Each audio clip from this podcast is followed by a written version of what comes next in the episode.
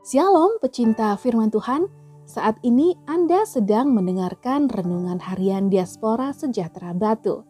Pembacaan Alkitab hari ini terambil dari Kitab Keluaran pasal 1 ayat 15 sampai 22. Raja Mesir juga memerintahkan kepada bidan-bidan yang menolong perempuan Ibrani, seorang bernama Sifra dan yang lain bernama Pua. Katanya, apabila kamu menolong perempuan Ibrani pada waktu bersalin, kamu harus memperhatikan waktu anak itu lahir. Jika anak laki-laki, kamu harus membunuhnya. Tetapi jika anak perempuan, bolehlah ia hidup.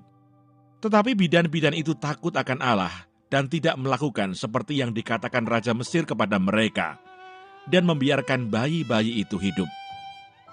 Lalu Raja Mesir memanggil bidan-bidan itu dan bertanya kepada mereka, "Mengapakah kamu berbuat demikian, membiarkan hidup bayi-bayi itu?" Jawab bidan-bidan itu kepada Firaun, "Sebab perempuan Ibrani tidak sama dengan perempuan Mesir, melainkan mereka kuat. Sebelum bidan datang, mereka telah bersalin. Maka Allah berbuat baik kepada bidan-bidan itu. Bertambah banyaklah bangsa itu dan sangat berlipat ganda. Dan karena bidan-bidan itu takut akan Allah, maka ia membuat mereka berumah tangga.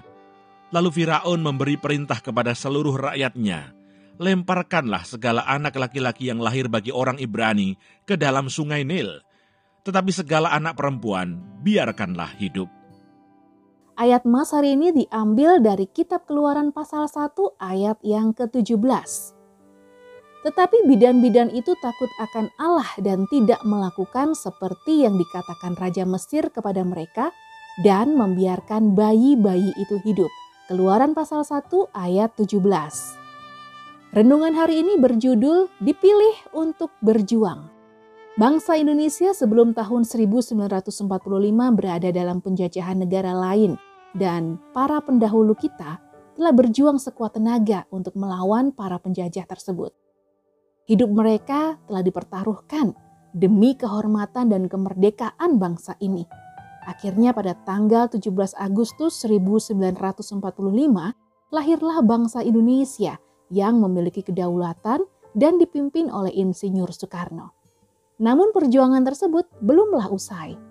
Rakyat Indonesia masih harus tetap berjuang sampai detik ini. Tetapi perjuangan yang dilakukan bukan lagi melawan penjajah, melainkan berjuang untuk mempertahankan hidup dan berjalan dalam kebenaran. Sebab fakta yang terjadi di negara ini adalah banyaknya ketidakadilan, kecurangan, pelanggaran hukum yang justru dilakukan oleh oknum penegak hukum sendiri, korupsi, dan sebagainya. Berjuang melawan arus memang tidak mudah dan dilematis. Resikonya bukan saja nama baik, tetapi juga keselamatan diri dan keluarga yang dipertaruhkan. Akan tetapi, haruskah kita hidup seirama dengan hal-hal yang tidak sesuai dengan ajaran Tuhan dan hukum yang berlaku di negara yang Tuhan izinkan kita tinggali? Justru di sinilah kita harus terus berjuang berjalan dalam kebenaran Tuhan dan juga memperhatikan hukum yang berlaku di negara oleh karena itu, kita harus melibatkan Tuhan, sebab dengan kekuatan sendiri jelas tidak mungkin bisa.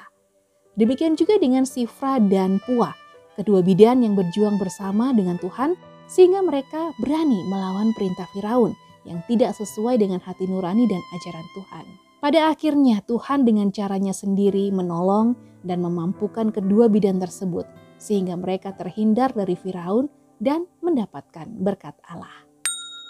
Saudara-saudaraku yang kekasih, aku menasehati kamu supaya sebagai pendatang dan perantau, kamu menjauhkan diri dari keinginan-keinginan daging yang berjuang melawan jiwa. 1 Petrus pasal 2 ayat 11. Tuhan Yesus memberkati.